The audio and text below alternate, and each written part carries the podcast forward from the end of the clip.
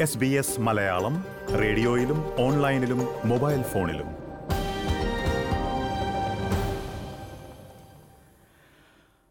രൂക്ഷമായ വിലക്കയറ്റവും പലിശ നിരക്ക് വർധനവുമെല്ലാം ഇങ്ങനെ നാലുപാടു നിന്ന് വരിഞ്ഞു മുറുക്കുമ്പോൾ ഇനി എന്ത് ചെയ്യാമെന്ന് ആലോചിക്കുന്ന എത്ര പേരുണ്ട്? അല്ലെങ്കിൽ അങ്ങനെ ആലോചിക്കാത്ത എത്ര പേരുണ്ട് എന്ന് ചോദിക്കുന്നതാകും കൂടുതൽ എളുപ്പം. കുറച്ചുകൂടി ശമ്പളം കിട്ടുന്ന മറ്റൊരു ജോലിയിലേക്ക് മാറിയാൽ കൊള്ളാം എന്ന് കുറച്ചു പേരെങ്കിലും ചിന്തിക്കാറുമുണ്ട്. സത്യമല്ലേ? ഇനി അഥവാ അങ്ങനെ മാറാൻ ഉദ്ദേശമുണ്ടെങ്കിൽ ഏത് ജോലിയാണ് ഓസ്ട്രേലിയയിൽ ഏറ്റവും അധികം വരുമാനം നൽകുന്നത് എന്നറിയാമോ? അക്കാര്യമാണ് ഇന്ന് നമ്മൾ നോക്കുന്നത് എസ് ബി എസ് മലയാളത്തിന്റെ വാർത്തയ്ക്കപ്പുറം എന്ന സെഗ്മെന്റിലേക്ക് സ്വാഗതം.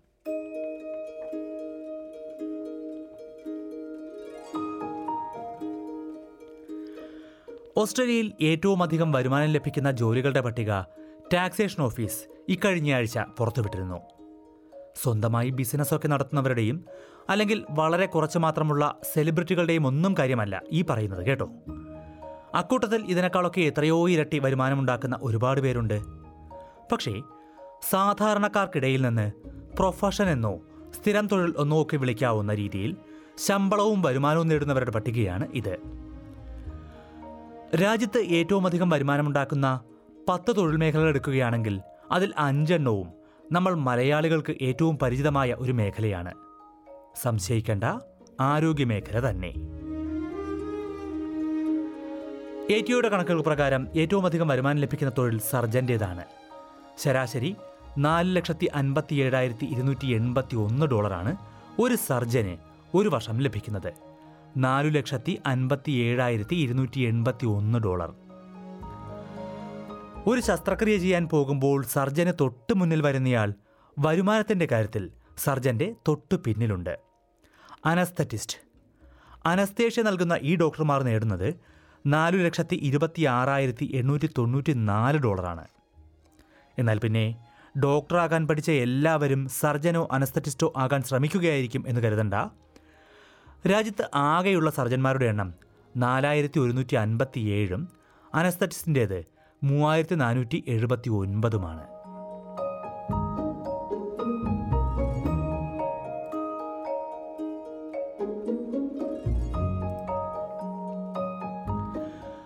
ഇത് കഴിഞ്ഞാൽ തൊട്ടു പിന്നിൽ വരുന്നത് തീർത്തും വ്യത്യസ്തമായ ഒരു മേഖലയാണ് ഫിനാൻഷ്യൽ ഡീലർമാർ.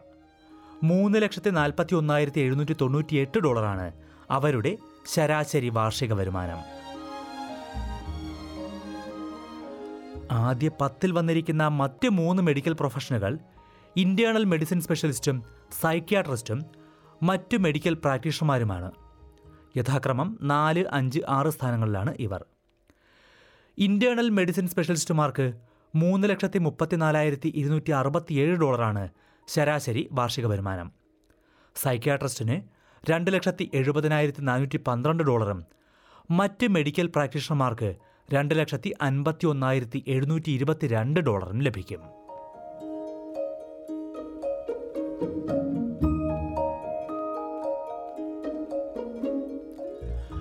മൈനിങ് എഞ്ചിനീയറാണ് പട്ടികയിൽ തൊട്ടുപിന്നിലുള്ളത്. ഒരു ലക്ഷത്തി തൊണ്ണൂറ്റി ആറായിരത്തി ഒരുന്നൂറ്റി എഴുപത്തി എട്ട് ഡോളറാണ് അവരുടെ ശരാശരി ശമ്പളം. നിയമരംഗത്തുള്ളവർക്ക് ഒരു ലക്ഷത്തി തൊണ്ണൂറ്റി മൂവായിരം ഡോളറും ചീഫ് എക്സിക്യൂട്ടീവുമാർക്കും മാനേജിംഗ് ഡയറക്ടർമാർക്കും ഒരു ലക്ഷത്തി എഴുപത്തി ഏഴായിരത്തി അഞ്ഞൂറ്റി ആറ് ഡോളറുമാണ് ശരാശരി വാർഷിക വരുമാനം. സിഇഒമാർക്കും എം ഡിമാർക്കും ഇത്രയും കുറവാണോ ശമ്പളം എന്ന് സംശയം തോന്നുന്നുണ്ടോ? രാജ്യത്തുള്ള ആകെ സിഇഒമാരുടെയും എം ഡിമാരുടെയും എണ്ണം എത്രയാണെന്നറിയാമോ? രണ്ടേകാൽ ലക്ഷം പേർ.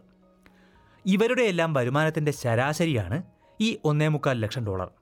അതായത് വർഷം ഇരുപത്തിമൂന്ന് ദശാംശം ഏഴ് മില്യൺ ഡോളർ വരുമാനം ലഭിക്കുന്ന മക്വാറി ഗ്രൂപ്പ് സിഇഒയുടെയും ഒരു സ്റ്റാർട്ടപ്പ് സിഇഒയുടെയും വരുമാനത്തിന്റെ ശരാശരി എടുത്താണ് എ ടി ഒ സിഇഒമാരുടെ ശരാശരി വരുമാനമായി പ്രഖ്യാപിച്ചിട്ടുള്ളത്.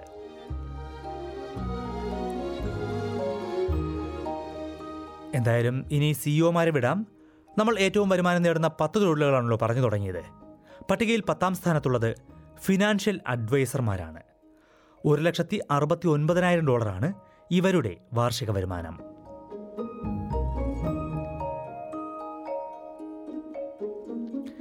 ഇനി ഇതെല്ലാം കേട്ടിട്ട് നിങ്ങളുടെ വരുമാനം ഓസ്ട്രേലിയൻ സ്റ്റാൻഡേർഡിന് ചേരുന്നതാണോ എന്ന് ചിന്തിക്കുകയാണോ? രാജ്യത്തെ ജനസംഖ്യയുടെ പകുതിയോളം പേരും അൻപതിനായിരത്തി തൊള്ളായിരത്തി എൺപത് ഡോളറിൽ താഴെ വാർഷിക വരുമാനം നേടുന്നവരാണ്. കുറച്ചുകൂടി കൃത്യമായി പറഞ്ഞാൽ പതിനെണ്ണായിരത്തി ഇരുന്നൂറ് ഡോളറിൽ താഴെ വരുമാനമുള്ള പതിനാല് ദശാംശം എട്ട് ശതമാനം പേരും നാൽപ്പത്തി അയ്യായിരം ഡോളർ വരെ വരുമാനമുള്ള ഇരുപത്തി ഒൻപത് ശതമാനം പേരുമുണ്ട് രാജ്യത്ത്. ഏറ്റവും ശ്രദ്ധേയമായ ഒരു കാര്യം ഓസ്ട്രേലിയയ്ക്ക് ലഭിക്കുന്ന ആദായ നികുതിയുടെ മുപ്പത്തി അഞ്ച് ദശാംശം നാല് ശതമാനവും നൽകുന്നത് ജനസംഖ്യയുടെ നാല് ദശാംശം ഒരു ശതമാനം പേരാണ്. ഒരു ലക്ഷത്തി എൺപതിനായിരത്തി ഒന്നിന് മുകളിൽ വാർഷിക വരുമാനം നേടുന്ന നാല് ദശാംശം ഒരു ശതമാനം പേർ.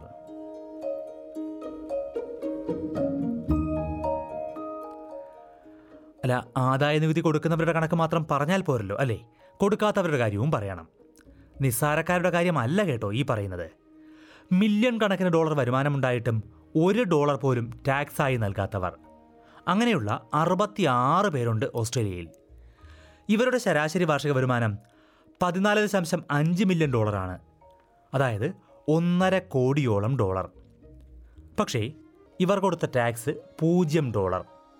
നികുതി നിയമത്തിലെ ലൂപ്പ് ഹോളുകൾ ഉപയോഗിച്ചാണ് അവർ നിയമപരമായി തന്നെ ഇത്തരത്തിൽ ടാക്സ് ഒഴിവാക്കുന്നത്. ലൂപ്പ് ഹോളുകൾ ഉപയോഗിച്ച് നികുതി ഒഴിവാക്കാനായി ഈ ശതകോടീശ്വരന്മാർ ടാക്സ് ഏജന്റുമാർക്ക് നൽകിയത് എത്ര തുകയാണ് എന്നറിയാമോ? ശരാശരി രണ്ട് ലക്ഷത്തി പത്തൊൻപതിനായിരം ഡോളർ വീതം.